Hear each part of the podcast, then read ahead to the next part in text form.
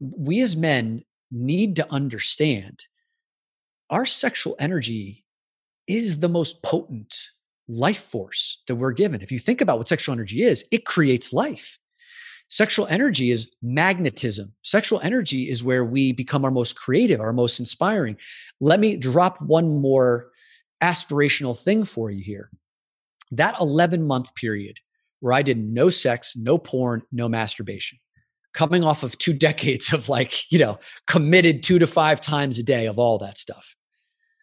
What ended up happening during that period of time when I had no outlet for that energy and I had to, I had to like let it build?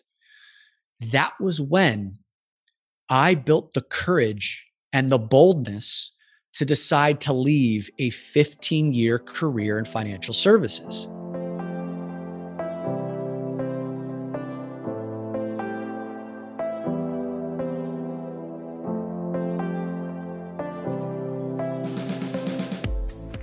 Hello and welcome to today's episode with Dominick Quartuccio.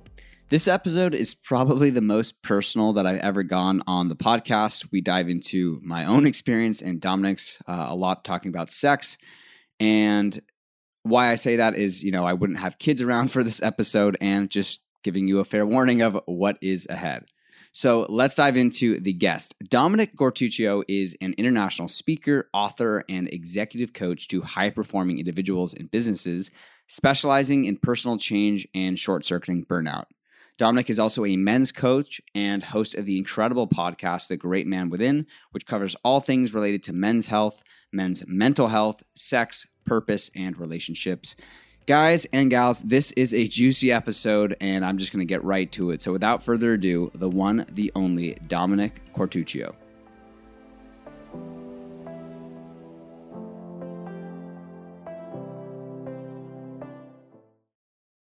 Dominick, what a pleasure to have you on the show. It seems like not very long ago, we were uh, working on your incredible TED Talk. Uh, and here we are today. So many things I could ask you about. The first thing I wanted to ask you is, I love how it says on your website, you left a career in financial services, services after fifteen years, yeah. Not to escape the rat race. You actually enjoyed and loved what you did, but because you had a deeper calling. Can you give us a snapshot into your life at that point and what that shift was, what that calling was? Great question, Jake. And you know, it's it's interesting you asked this question on this day because tomorrow is the five year anniversary of me walking away from my five thousand three hundred seventy days at the same company with Prudential Financial, which is, you know, a Fortune seventy, Fortune fifty company, depending on the day. Yeah. Um, in the entrepreneurial world, there's a lot of hatred for the corporate experience. And, you know, there's a lot of talk about how it's in the matrix and, uh, and people are slaves to their profession and farms of cubicles. And listen, like I certainly have felt the pains and the constrictions of living, you know, that life. And, you know, there's certain realities to that, but there are also a lot of great people who are there. There are also, you know, a lot of businesses that are doing great work in this world that, you know, provide the backbone of our economies and, people, allowing people to live a certain lifestyle. And for those fifteen years, when I was in financial services, what it provided for me was it taught me how the business world worked.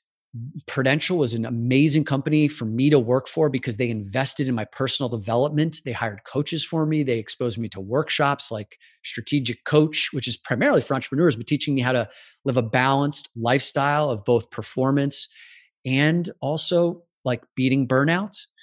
Um, they gave me opportunities to, to move up the ranks and spread my wings and be creative like an intrapreneur.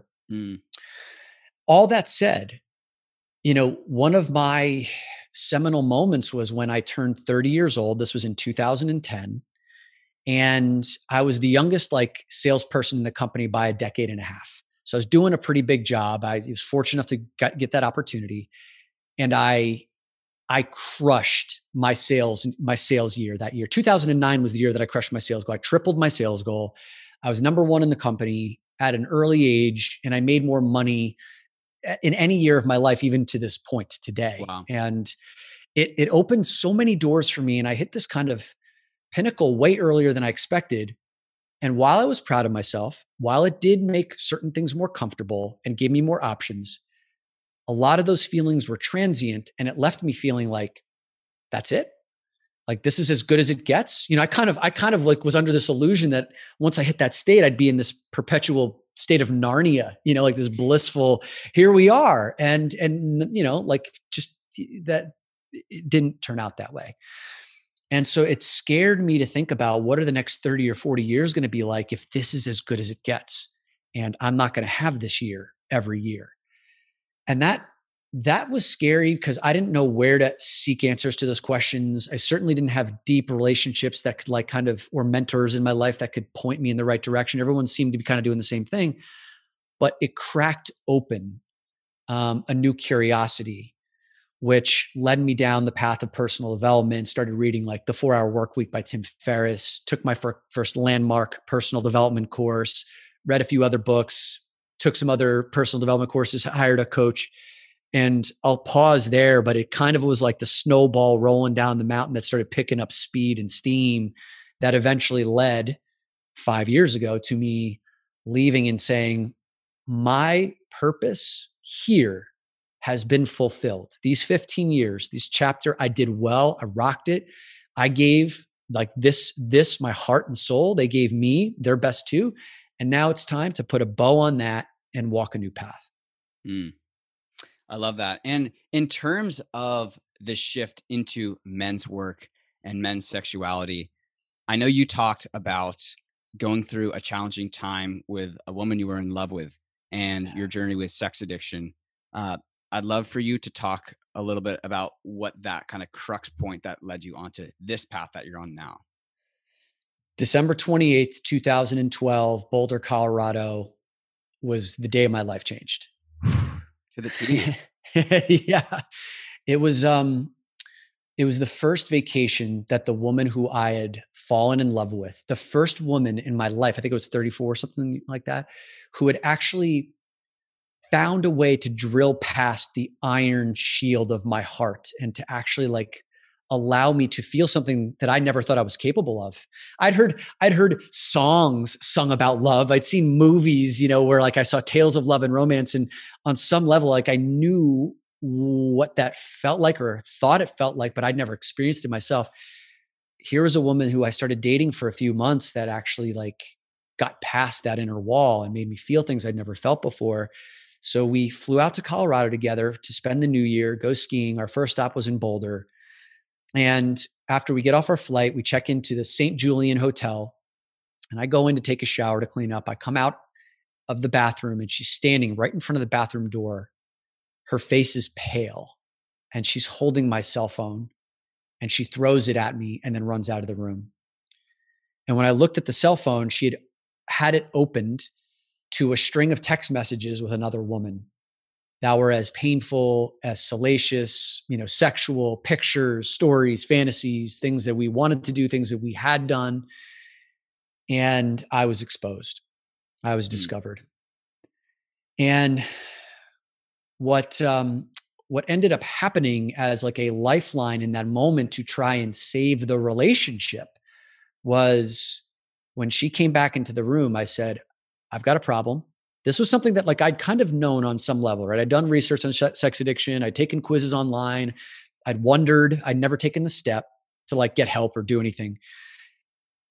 But I, to save the relationship, I said, as soon as we get back from this trip, I'm going to twelve-step meetings. I'm hiring a therapist. Like I'm going to do the work. But it was more to save the relationship than it really was to, to work mm. on me, you know? And Jake, there's so many different directions I can go, but like, if you'd be open to it, I think it would be really helpful for your listeners, many of whom don't have sexual addiction or don't have sexual compulsion, but could learn quite a bit and probably relate quite a bit to my story of like, what makes a sex addict? Like, what's the make, yeah. like, what are the ingredients that, that, that lead someone there? I think maybe that might be helpful. Yeah. Like a brief, that was what I wanted to ask you is like, what is sex addiction? Like at least the basic, and how does that manifest? Yes. Even if it's not necessarily like sex itself. Okay. So sense. It's a great question to ask. So like in your mind, you know, if you, if you think about like what an alcoholic is, you may have a picture of that. Mm-hmm. Um, if I ask you, what is a drug addict? You may have a wide variety of pictures. They may have like someone who's like stuck in the streets, kind of shooting up and lost everything. You may even see someone who's high functioning drug addict, right? Who's like a, a Wall Street financier who's doing coke between meetings, these kinds of things. Like we, we have like pretty solid and understanding images. What do you picture when you see, when you think of a sex addict? Yeah, for me, I just see someone who is always having sex. I mean, like the first person that comes to mind is Russell Brand. Uh, just, yep. you know, yep. affair after affair after affair, whether that's um, behind, like um, not like, w- even if you're in a relationship, you're cheating on your partner and, or you're single and just affair after affair. Right. Uh, so he's like a very readily available example. You got a Tiger Woods, you know, who is like, he got caught obviously with porn stars and while he was in a marriage. Um, but then you also have the spectrum of sex offenders, right? You have people with trench coats going to, you know, uh, playgrounds and exposing themselves. You have, uh, you know, abusers, sexual offenders. And there's a lot of stigma around sex addiction because you don't quite know what you're dealing with. Mm-hmm. And so there's there's a huge, and they have three different categories of sex addiction, like violent offenders all the way down to someone who's like maybe like unable to control their porn use, right? And it like it gets in the way of their lives and they become consumed with it. There's also a lot of question around whether sex addiction is an actual thing. Some so there's a lot of research and science that um, kind of comes up against, it's not actually an addiction, long story short.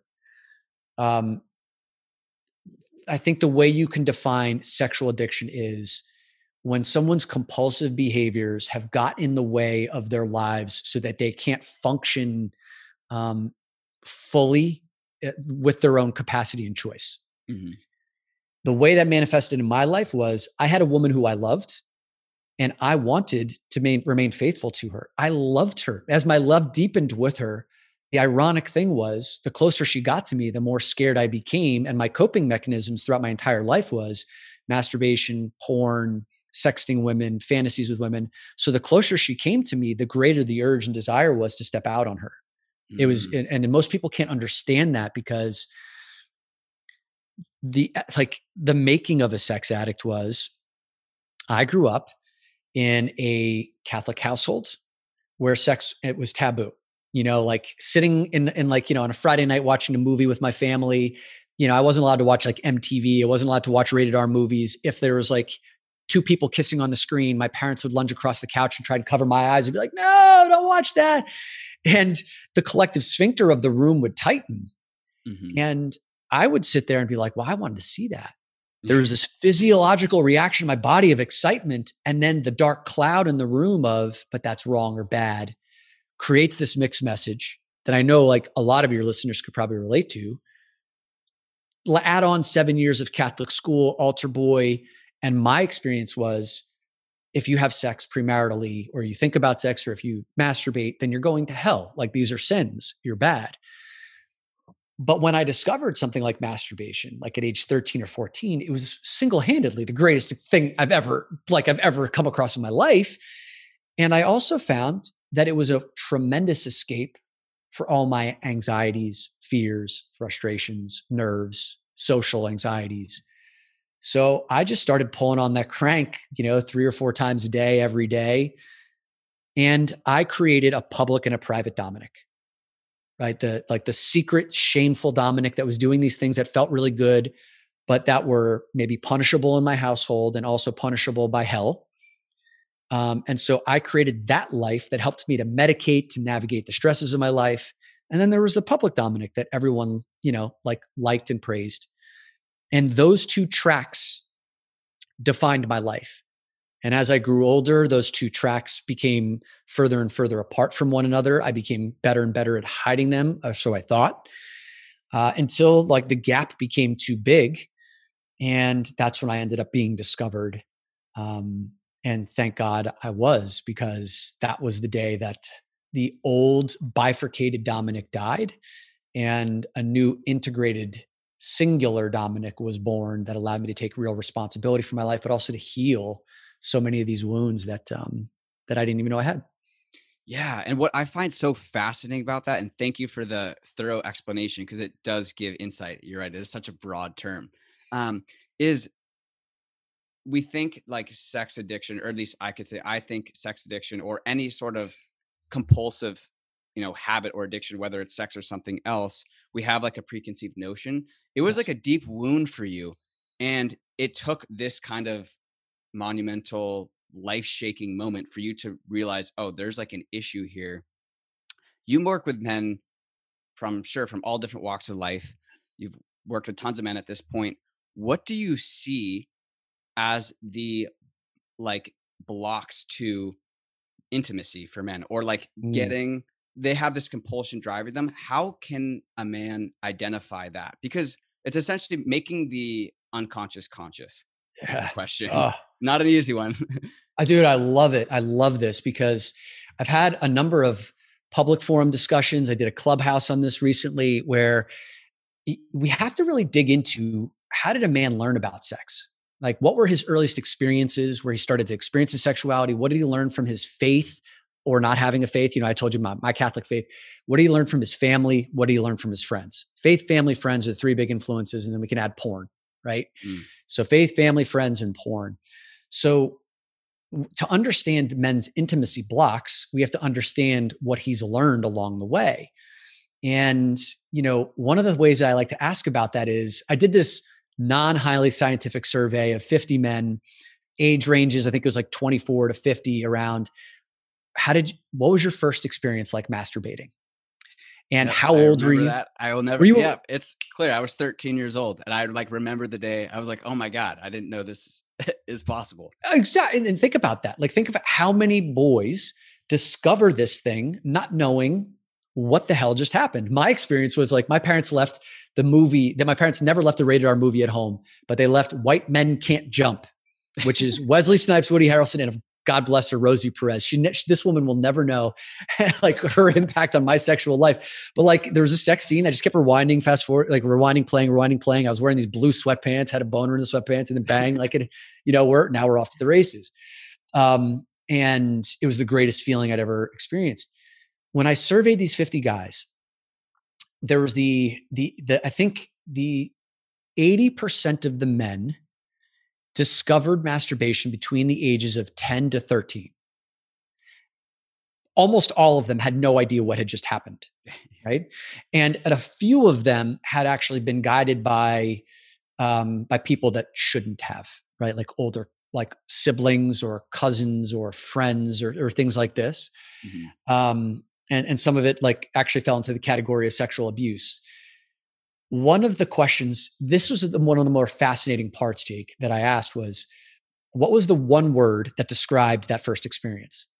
And I took those one word answers and I put them in a word cloud. And the word cloud, as you might imagine, was kind of like, like a symphony of, wow, awesome, amazing, explosive, life-changing, you know?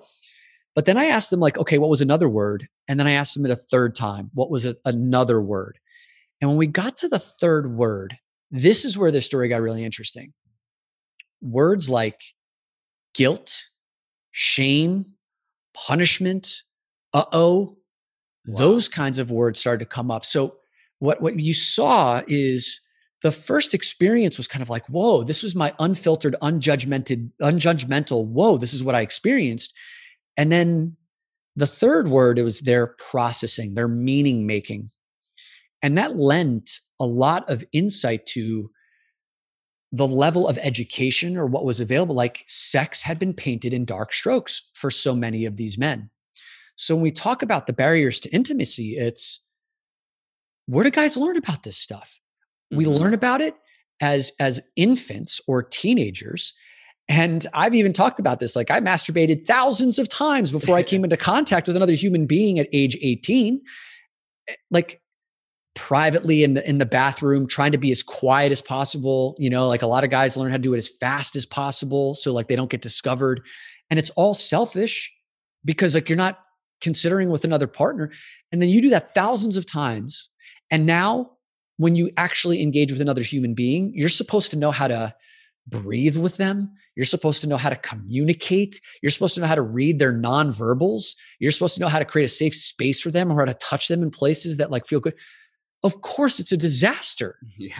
It's a disaster. So, and, and we're surprised when this stuff happens. So those are many of the, like, I, I always take men back. And I also like to, you know, when, women or who, however you identify, take you back to the beginning stages of your life. And it's like, what did your faith, what did your family, what did your friends, and what did porn teach you about what's, what sexuality is, and how have you absorbed that consciously and unconsciously along the way? Yeah, it's so fascinating. And I love that. Family, friends, faith, and porn, the three F's and the P. Uh, is because I've, I've found myself as a, I'm happy. Do you know Alana Pratt, by the way? I'm the having her on the show next week. She's an intimacy, uh, sex and relationships expert. Uh, she, she's, I feel like you guys would just know each other, but um, I'm like noticing, you know, I go through like phases of my life of different curiosities, and I'm in a point now where I'm just like questioning my story around my dating life, my story around relationships. And because like, dude, my life is normal for me because this is just what I know. And yes. so I've been having trouble like going back and identifying, oh, like I don't, I'm not even aware of my view because it's just my view, if that makes sense. So, yeah. Like, I'm starting to question it. And like one of the things that I've been sitting with is I've never been in a long-term relationship. And uh, I talked about it with my friend, and it's like, I'm attracted to women, or like I've, I should say, I've up to this point, I've a lot of the time been attracted to women who are like emotionally unavailable and kind of wild. And I love that. And then yep. the, the women I meet who are like really like emo- spiritually, emotionally, like intellectually stimulating, who I can like, wow, I would love to just like, I'm like, ah, I'm not. They don't turn you on. They don't turn oh. you on. Yep. And yep, so I'm like realizing this, but I, you know, and so I'm starting to ask the questions, but I think what you said is getting me to think deeper of like, okay, like what is my relationship that I've had with my friends, family, religion, and porn? So I'm going to, I know what I'm doing right after this podcast, a little uh, journal sesh. Curious for you though, like in terms of that shift, like you had that realization, you've been doing the work.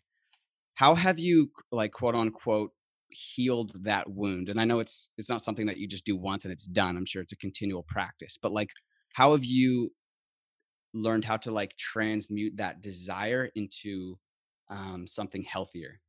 This is, this is a, a multi-staged part of my journey. I mean, the first part of it was for, for four years, right? Like, like when I got back from that Colorado trip, true to form, I went right into twelve step Sex Addicts Anonymous meetings. I hired a ther- sex addiction therapist, and I went to group sex addiction therapy. And for four years, I walked that path, you know, going wow. religiously to Sunday morning meetings, steps on a Sunday morning. And the first two years of that journey were really about like digging into these things, like the past, like, you know, you have to write it, it, you know, you go back and you do this chronology of your sexual history, and there's workbooks that they give you.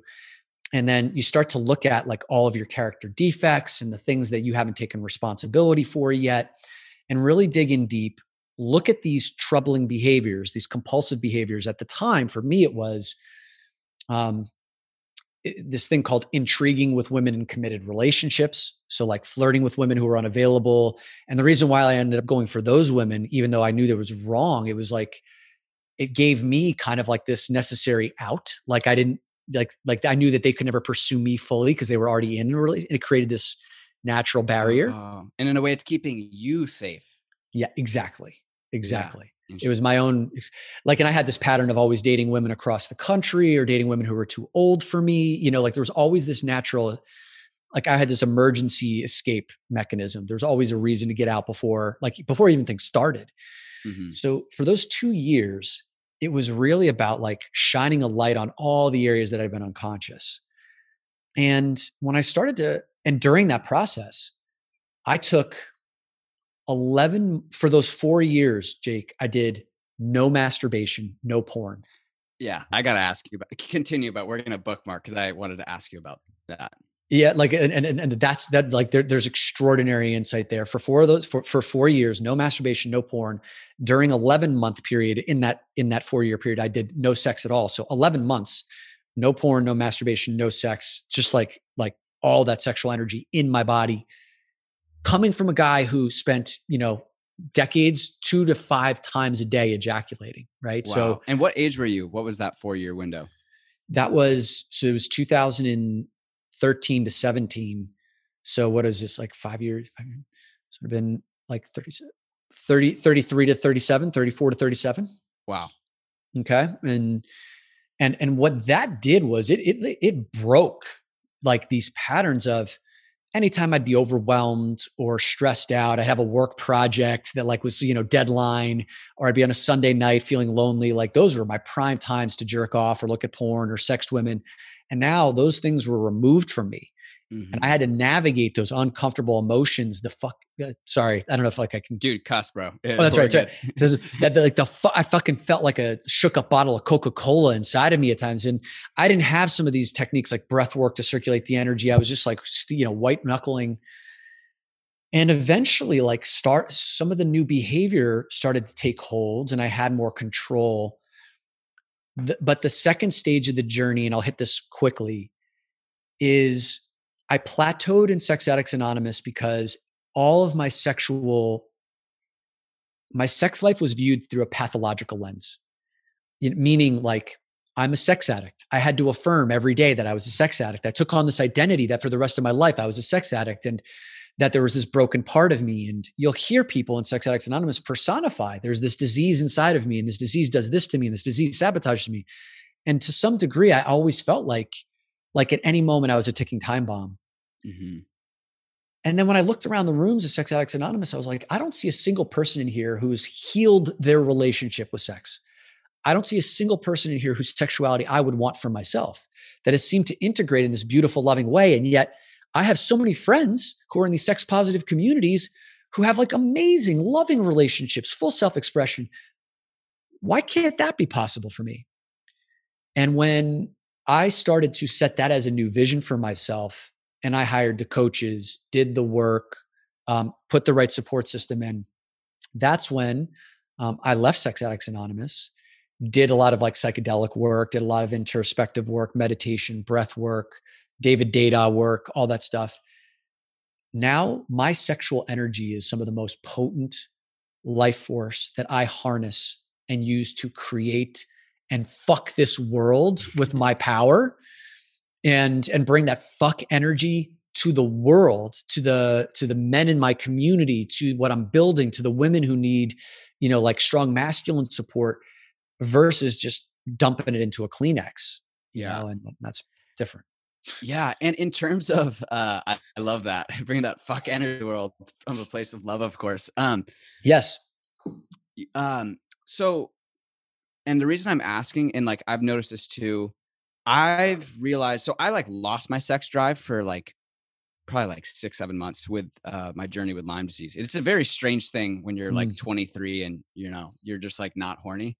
Uh, yeah. Wow. What's that like? Like? uh, my friends are like, wow, that kind of sounds nice. I'm like, it's weird. It's like, I almost didn't miss it in the time, but then I started kind of feeling better and like kind of uh, just went on a bit of a tear, uh, you know, just going on a lot. Like January for me was, I just felt like I needed to cool it. I was going on tons of different dates, but also this period of twelve to four p.m. for me, pretty much every day I have fatigue. And what I noticed, I got in this bad cycle of like masturbating during that period because it was an escape from the pain for me. Totally. Um, but it, it didn't feel healthy. Like, and this is where I know when, when something just doesn't feel right. And man, like I fucking struggle with it, dude, because I'm like, I just sit here and like, I don't even have the energy to read. The only thing I, I really do up until this point is podcasts, and I try and take naps. It's hard for me. This is a long-winded uh, way of saying, what do you do when the urge comes up and how do you like, um, cause like uh, you, d- you've done it, bro, like eleven yeah. months, four years. Like that's a level of discipline, which I have absolute respect for. And it's like, what do you do when that urge comes up? Yeah. Uh, the first thing that I think is super helpful is if you can start to look at the urge and, and experience it as like, this is your testing ground to build extraordinary inner fortitude and capacity to handle any life situation, right? Like I know you're a man who's like deep into personal development. And so every day you have this like beautiful built-in test, you know, you know, like obviously, like women who are in their cycle years have this beautiful built-in like initiatory cycle, right? Every twenty-eight days or so, where they they get to stop and look at like what their bodies are telling them, and to to tap their deeper inner wisdom. So our version of that is like, okay, you've got this like massive sexual urge that comes up. And instead of looking at it as a problem, it's like, okay, now I get to step in the ring. Like I might with a, you know, if I'm boxing somebody, like, and there's a great test, or if I'm going to the gym, today's like a big workout day and I don't know, you know, so to look at it that way, first and foremost, mm-hmm. and to recognize that every day you now have a, an opportunity to expand your mental, emotional, spiritual capacity. That's number one. Number two is, you know, what was cool about before we started this podcast was we sat down and did six intentional breaths, right? To ground you in the moment. One of the reasons why we as men get overwhelmed by our sexual energy is because like, we don't know how to harness and circulate that energy. It's experienced like an urge. It's almost like an emergency system. And we want to just get it out of us because then that would like feel relaxing, right? Yeah. And, and like the stress release. So when you feel that sexual energy, it tends to accumulate in certain parts of your body. Doing breath work, like what, what we did before the show. And if you go to like David Deida or, you know, Mantak Chia, who wrote The Multi-Orgasmic Man, like they, you know, they have these tips. You go on YouTube, you know, breath work for circulating masculine sexual energy. You can then start to work on taking that energy and then bringing it into other body parts. It's not going to be easy right away. You may have like weeks where like you don't notice a difference, but over time with practice, you will be able to harness that energy. And here's the thing, Jake, we as men need to understand our sexual energy is the most potent life force that we're given. If you think about what sexual energy is, it creates life.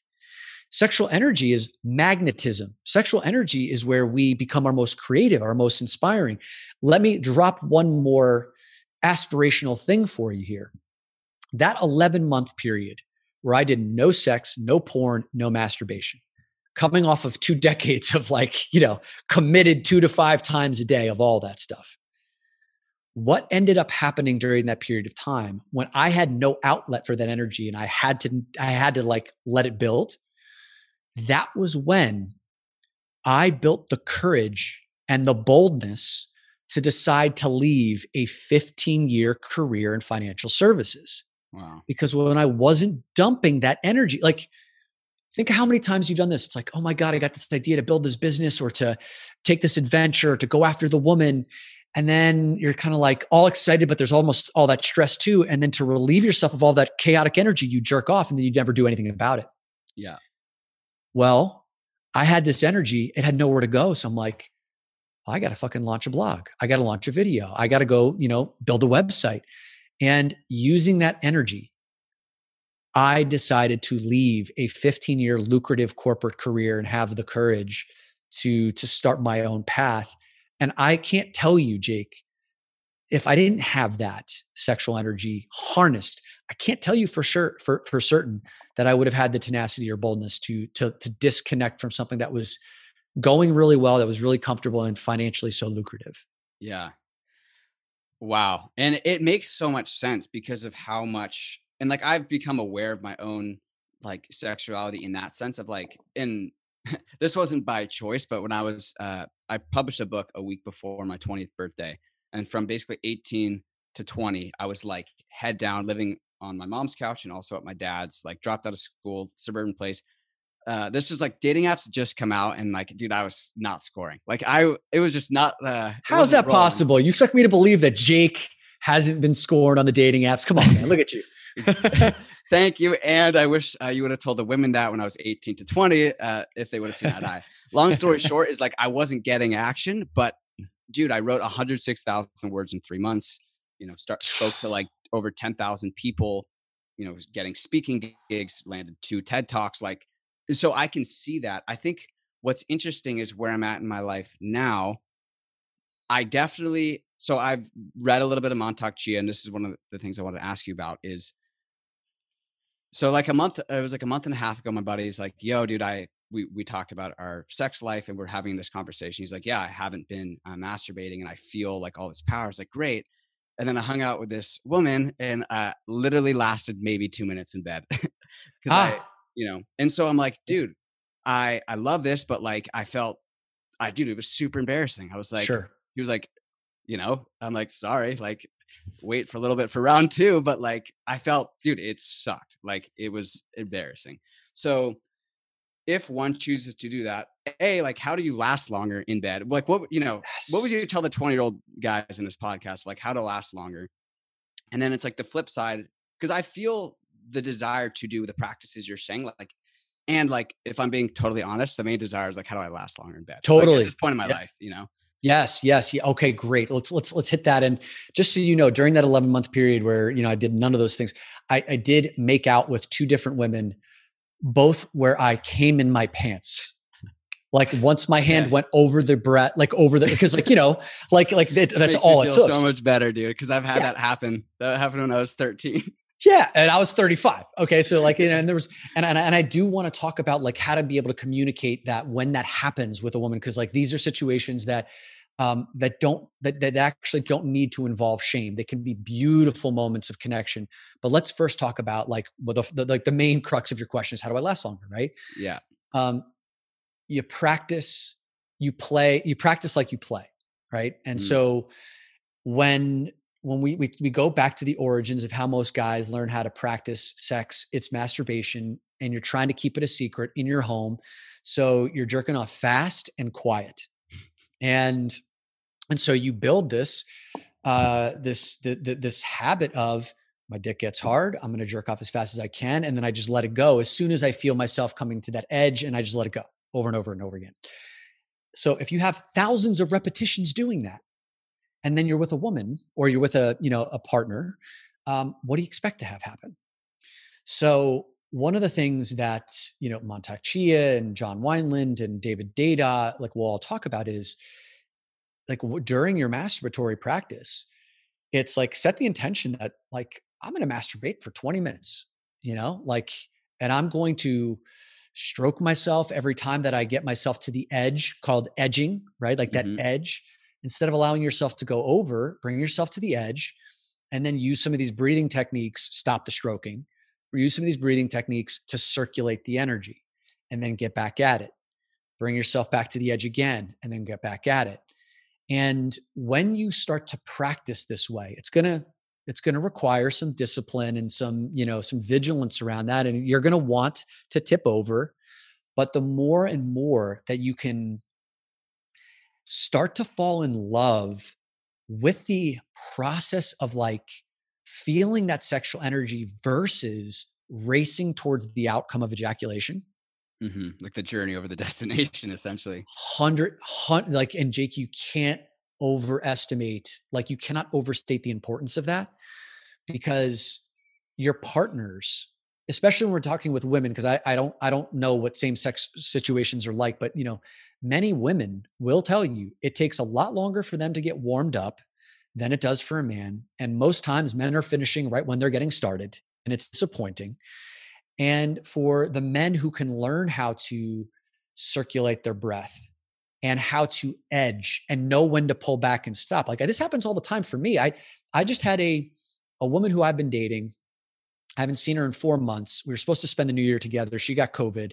I haven't seen her in like four months. She, and I, ha- yeah, I haven't had sex in a long time. She came here.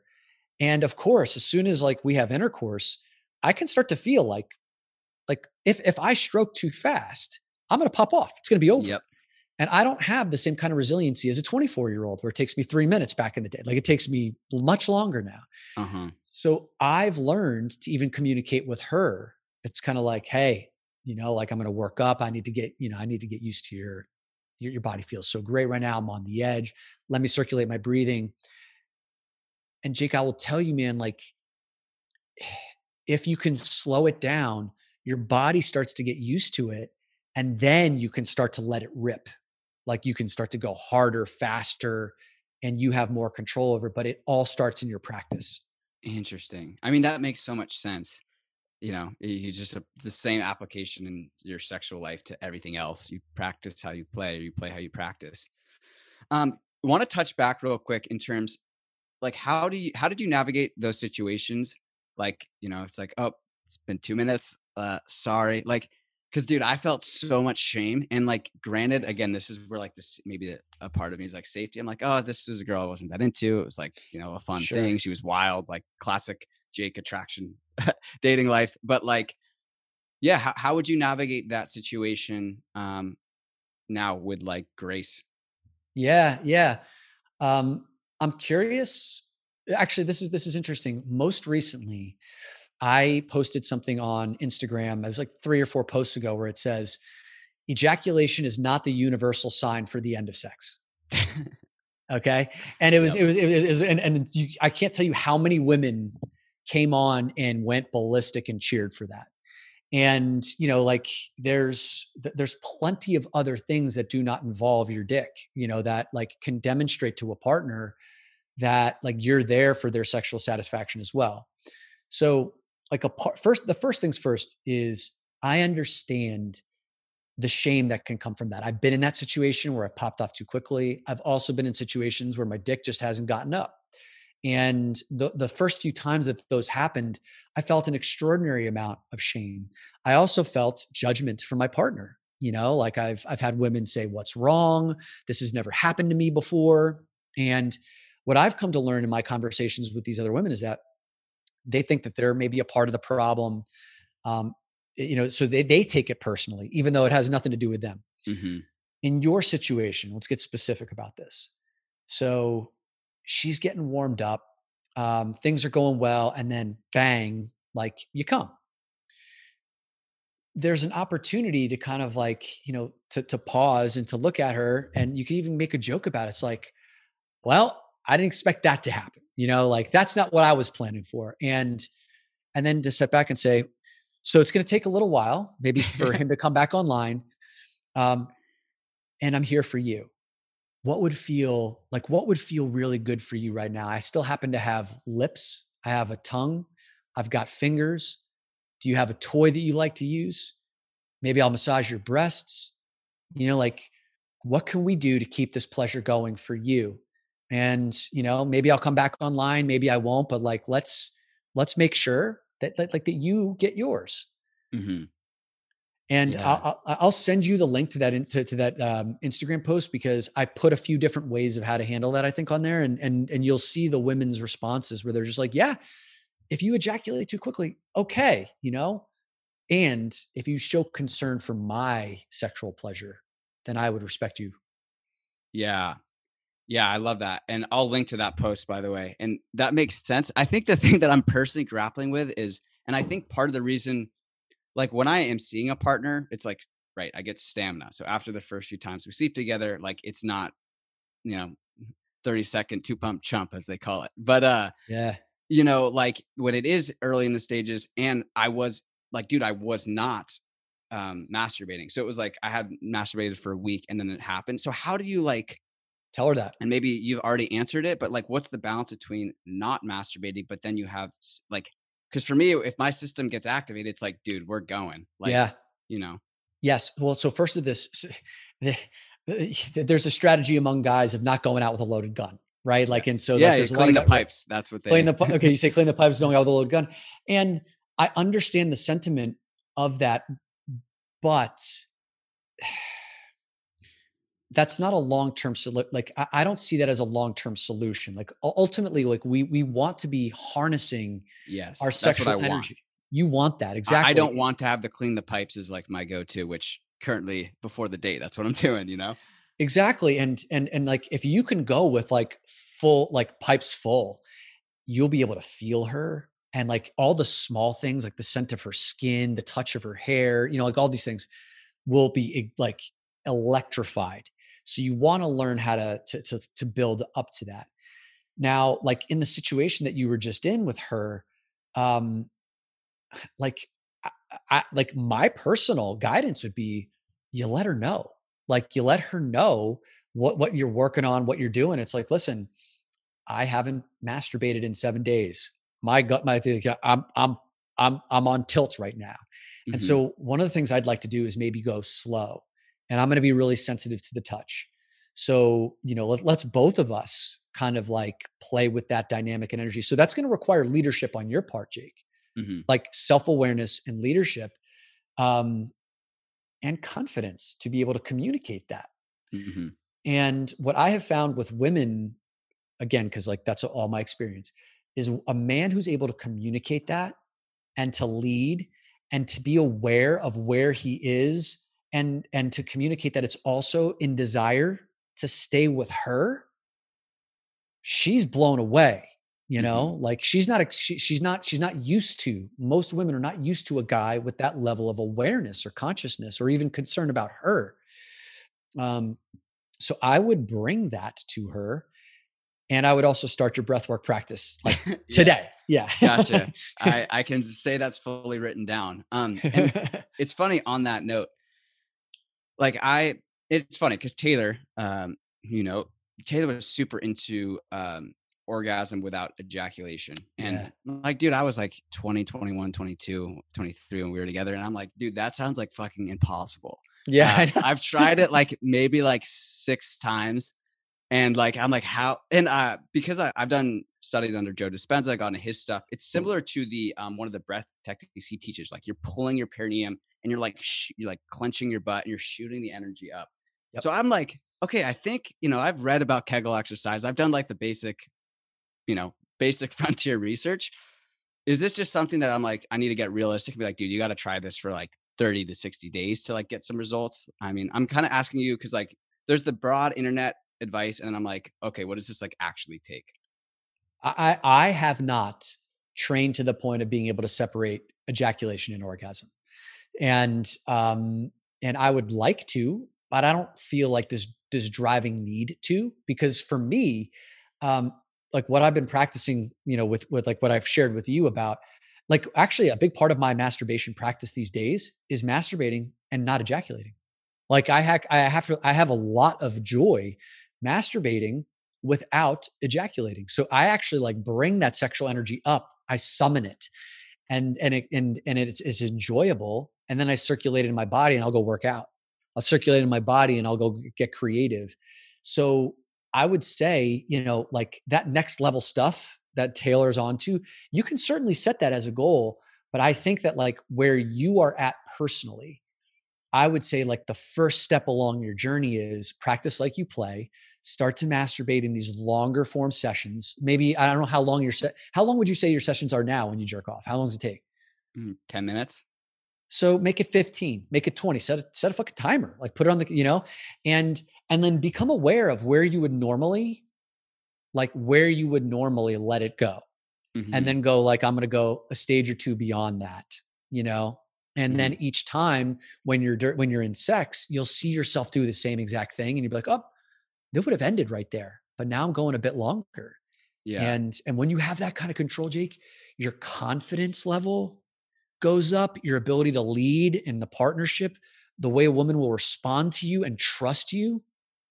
You know, it's, uh, this is like some Jedi shit right here. Yeah, it is. And I, dude, I appreciate, and for everyone listening, like I have the Great Man Within podcast linked. I've been listening to a ton of your episodes and it's like, it's so nice that you're just fucking so open about it, dude. Like yeah.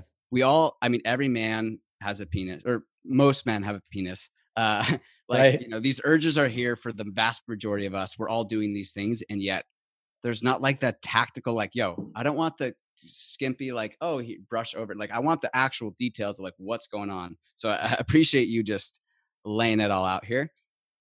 Um, I want to ask you like, okay, where you are now, you've done a lot of deep work in this, um, in this area of your life. And if you were going to, I'm not a big fan of like, what would you change? Cause like, I'm sure you love where you are right now, but like, what yep. would be like, if you had to tell yourself three things, um, and this doesn't have to be limited to sexual health, but just mm-hmm. overall, like you're in your twenties, like, hey, these are three things that I would either keep in mind or focus on as you navigate the next decade of your life.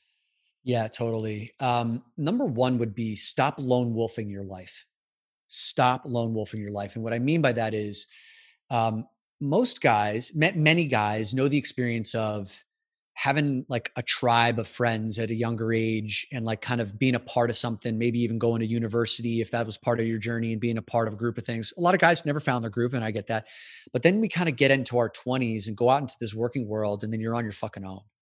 And you maybe have drinking buddies and, you know, kind of have these transient relationships where you never go beyond a few kind of similar, you know, topics around like the woman you're dating, maybe your business, but like no one knows what your inner world is like. Mm-hmm. And that's why studies, happiness studies have shown that the unhappiest person in the world is a forty-five year old man. He's, you know, got like the height of responsibility in his life, the weight of the world on his shoulders, and no one knows what the fuck is really going on in his inner world. He's, he's dealing with it all on his own. So as a man in your twenties, what I would want, what I would have wanted to tell myself is, Dominick, like, it's great that you like to read the business books. It's great that you like to, you know, work out and these kinds of things, but let's find relationships in your life where there's depth, where like there are men that are not just your age, but you're learning from men who are older than you, who are doing inner work that can guide you on the journeys of life and what it's like to navigate a career, what it's like to navigate heartbreak, what it's like to, you have these conversations around sexuality. Stop just learning from people that are your own age who don't know what the fuck they're doing, and stop like kind of going about it on your own. Find your tribe, find these wise elders. That would be one of the first things I would tell myself. Second thing I would tell myself is this, this may, some people may dismiss this, but there's some deep wisdom here. Every goal that you ever have set, every action you have ever taken is because you are seeking some feeling on the inside. And you really need to let that one like penetrate you and get in there. Every action you've ever taken, every goal you've ever set is because on the inside, you think it's going to, you think that action, that goal is going to provide you some feeling that you are seeking consciously or unconsciously. And oftentimes the goals that we set and the actions that we take drive us in one hundred eighty degree opposition from what we actually want to feel on the inside. Specific example, tangible example. Um, we want to feel freedom. And one of the ways that we think we're going to get freedom is by making a lot of money. So we take on these like huge, massive jobs that require eighteen hour work days, seven days a week. And all of a sudden we've imprisoned ourselves, making a lot of money, uh, but we've imprisoned ourselves for decades of our lives. And we feel overwhelmed, shackled, trapped in the life we created for ourselves because we thought that the money thing was going to give us the freedom we wanted, but we didn't realize how many dimensions of freedom there actually are. If you can actually like stop setting these goals first and start setting feelings goals, like what do I want to feel on a daily basis? What do I want to feel with the people that I interact with? What do I want to feel when I wake up in the morning? What do I want to feel when I go to bed at night? That will be a much better indicator of the actions you take in your life. That, like, if you actually get expert in those feelings, that's where you're, you, where, where you will start to live purpose, right? Mm-hmm. Like way more than setting goals that are arbitrary that you may spend a lifetime trying to achieve. And then when you do, you realize, oh shit, it didn't feel like I thought it would. Mm-hmm. That would be the second piece. I mean, th- those are the two big pieces of guidance I would have given myself back in the day. Yeah. Yeah. Um, the second one really rings a lot of truth and is making me turn the wheels, because I can certainly think of so many things in my life where I thought accomplishing X or Y would give me this feeling. And it does, maybe for like a day, and then it goes, I'm like, shit. Um, but yeah, that, that rings a lot of truth. In terms of women, what is the number one thing you hear from women? Like, I know that's kind of a broad thing, but like, what is the thing that they either want from men or like the concern or problem that they're experiencing with men? Wow. There's, I, I go into a lot of laundry list. Oh yeah, man. Like I, so I get, I, I'm fortunate enough to get invited to a lot of women's groups, women's circles. I've run women's retreats, and I, I hear, I hear the spectrum of things. Let me see, like, let me just see which one pops up as like most relevant now. Like one of the biggest things that women will say to me over and over again is, I see the potential in my man and it kills me that he's not going for it. Over and over again. And, and like, and I see so many of these women who just stay with a guy who's not interested in like tapping his potential for years, just kind of like hoping. And also women who don't know exactly how to speak to him in a way where like he will actually bring it up and bring it mm-hmm. out. as a leader of men, um, I have a chance to see that there's only so far that I can shake a man up, like, and wake him up to his full potential. Um, but like, he has to be the one who takes that step forward, who he has to be the one who owns that responsibility. Mm. And I can't force a guy to do that. So one of the, th- I think the number one thing I'm hearing from women is, and, and, and when that happens, Jake, if they, and, and, and that this is where men say, my woman's nagging me. Um, uh, she's not giving me the kind of sex that I want. She's not sexually available. A lot of the, the time is because she sees greater potential in him that he is not stepping up to. And that will kill the polarity, the magnetism, the desire for, for him. And she also can't trust him. Why would she trust a guy who's not going for it in his life? Yes. Wow. So I listened to an interview you did with uh, Robert, I forget his last name. Candel. He started, yeah. What was, what did he, he started a orgasmic or yeah. O, what is Oming. It? Or, Oming. Oming. Yeah. So, which is orgasmic meditation essentially, right? Yep. I mean, correct me if I'm wrong. One of the things I thought, I mean, this is like similar, but different, is someone was like, hey, uh, I want to talk to my wife about, you know, these other sexual desires I have, but I don't want to rock the relationship. And, and he, his answer was, that's fine. Just accept you have a mediocre relationship. Yes. And that hit home so hard. And he's like, I, and I'm not saying that from a place of judgment, just accept that that's what your relationship is. It's up yeah. to you. Do you want to like take it to that level? And for me, this always comes back. Um, this has been a huge part of my life. Uh, we actually, in business, this is one of our core values at the Idea Collective. We called it Say the Thing.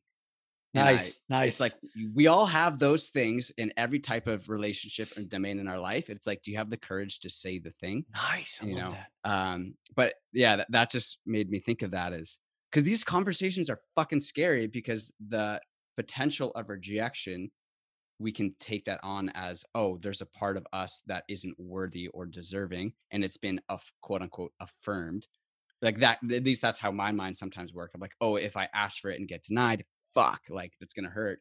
But the reverse is you're going to just like, for me personally, I hate that reverse. I would rather get rejected by a girl. Like, um, I used to have way more anxiety about like going up to a girl uh, in public. And I'm like, dude, I've been rejected by girls so many times asking for their number, and it feels fucking amazing. Does it? Dude, it actually does, because I'm like, wow, like, um, I've said what I want, and like, I'm out there, and I'm like, wow, I went for it. Like, great. As opposed to like the next day being like, fuck. And I've had this many times too. I'm like, ah, oh, I wish I went up to her. And it's like nags at me for like two yes. days. Yes. Yes. Cause like you, you like you, you ha- like you had control over the, the thing, that the standard you set was not the outcome. It was, am I going to be true to myself? And my truth was, I'm attracted to this woman. I'm going to go up to her. I'm going to speak to her and release my attachment to it needing to turn out in any way.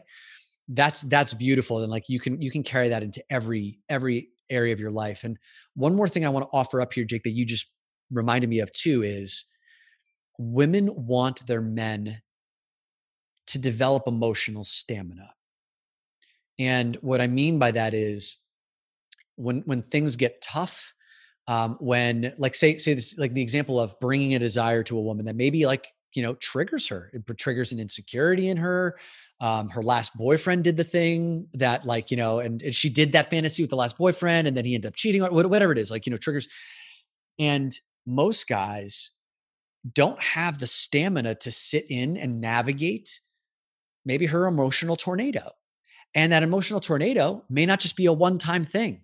It may happen in that one conversation, and she's not done processing it because it may come up the next day or like the week after. And a guy is like, we just want it to be fucking over, right? Like, it's like, let's have a ten minute conversation. Let's resolve it.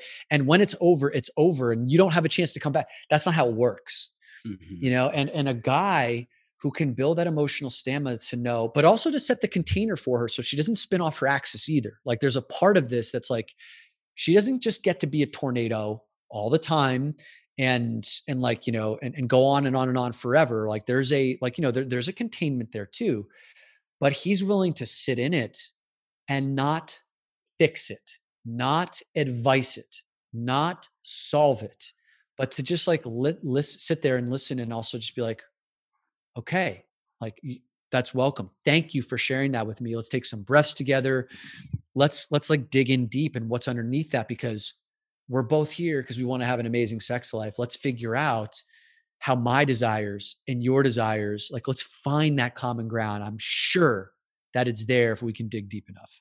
Mm, I love that. Yeah. It's a good reminder. And because like the masculine brain, for me at least, it's just like, okay, X or Y. Like it's for me, I'm just like, make the decision, but it's, uh, I've learned that that's not exactly how everyone thinks. Uh, that's correct. I grew up with two sisters, so you would think I would have learned this by now, but um, oh, of course not. You weren't paying attention. Different domains. Exactly. The attention's peaked currently. Um, I want to be respectful of time, but the last thing I did want to ask you about is, like, you've had the honor of working with so many men, and I know we've kind of touched on this, but like, what do you see as like the most fulfilling part of your work when a man finally, you know, shares that thing that you can tell has just been holding them down? Like, what is that? I guess like, what, what do you see is that shift that you see in men from like, yes, fuck, this has been eating at me for seven years and now it's here. Like, what, what is that? It's kind of like an open-ended question, but I want you to take it. There's, there is a specific moment that I live for with the men that I guide. And it's this moment where the light switch goes on, where they suddenly and almost fully realize how they are capable of so much more than they ever thought possible.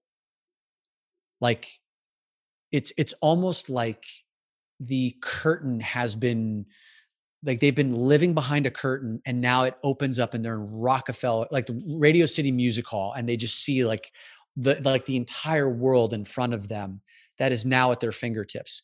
And it's scary, right? It's, it's scary. It's big, it's daunting, but it's like a second life is born. And when that light switch goes on, there is no turning back. It is a one-way door. You know, like they, they do not revert at that point in time. Uh, some guys go after it faster than others. Um, some guys have much deeper work, like trauma and all these things to dig through, and like, and it all kinds of comes at a different pace and different size and whatever. Um, for some, for some men, it's, it's beautiful. It's like, you know, kind of, they turn into a butterfly and fly away. Other guys, like, you know, they have to go like Andy Dufresne in Shawshank Redemption. They have to crawl through like the miles of shit to get to that, like, you know, liberated side. But it's that moment. And I keep using these analogies, but it's like, you know, unplugging from the matrix, where like you see yourself as far more capable, as far more deep, as far more bold. And that's why the, this, this is where, Jake, the whole, the whole name of the Great Man Within podcast came from. Like, we all have these two lives, the life we're living now and the unlived life within us. And that unlived life within us is that great man who's within. And we talk about this, this definition of hell is, you know, the last day that you live here on earth, the last breath that you take, the man that you became meets the man that you could have become. Ugh. Yes.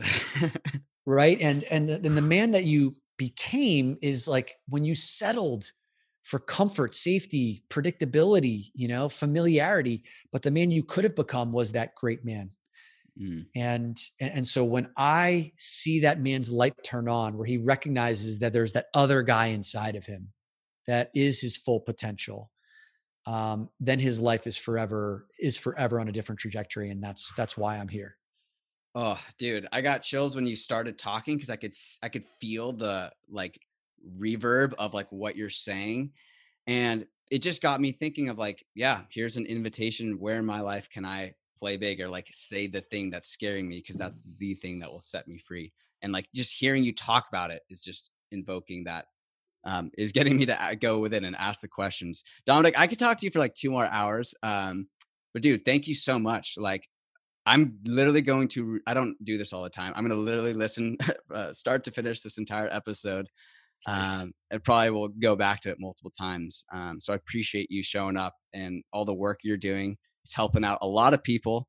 And where can people find you and connect with you if they want to tune into the podcast, all the things? Yeah, please come and listen to the Great Man Within podcast. It is a, it is a, a show geared towards high-performing men who are interested in purpose, masculinity, sex, habits, leadership. Um, but half of our listeners are people who do not identify as, as men because uh, they love to kind of be like that fly on the wall. So the Great Man Within podcast, uh, for, for those who identify as men, the Facebook group for, for men and those who identify uh, is called the Great Man Within Facebook group. We've got a community. It's, I think it's around five hundred, uh, five hundred individuals right now. And the last place I would point you to is my Instagram um, handle is at Dominick Q, which is where, you know, I'm, I'm posting pretty much regularly on a daily basis, just nuggets of wisdom, you know, little short snippets that, you know, Jake and I talked about today. So the Great Man Within podcast, the Great Man Within Facebook group, and at Dominick Q on Instagram. Boom. And I cannot recommend your podcast enough. Uh, thank you so much, Dominick. Thank you, brother. Thank you for tuning in to that episode with Dominick Quartuccio. I hope you enjoyed that as much as I did. And I highly recommend checking out Dominick's work and his podcast if you found that episode intriguing as I did. The Great Man Within is his podcast. And just check out everything he's up to in the world because it is some pretty powerful stuff. Last but not least, if you are picking up what I'm putting down, it would mean so much to me if you could leave uh, or take thirty seconds and leave a quick review on iTunes so more people can find the show. Again, thanks so much for tuning in, and until next time, peace and love.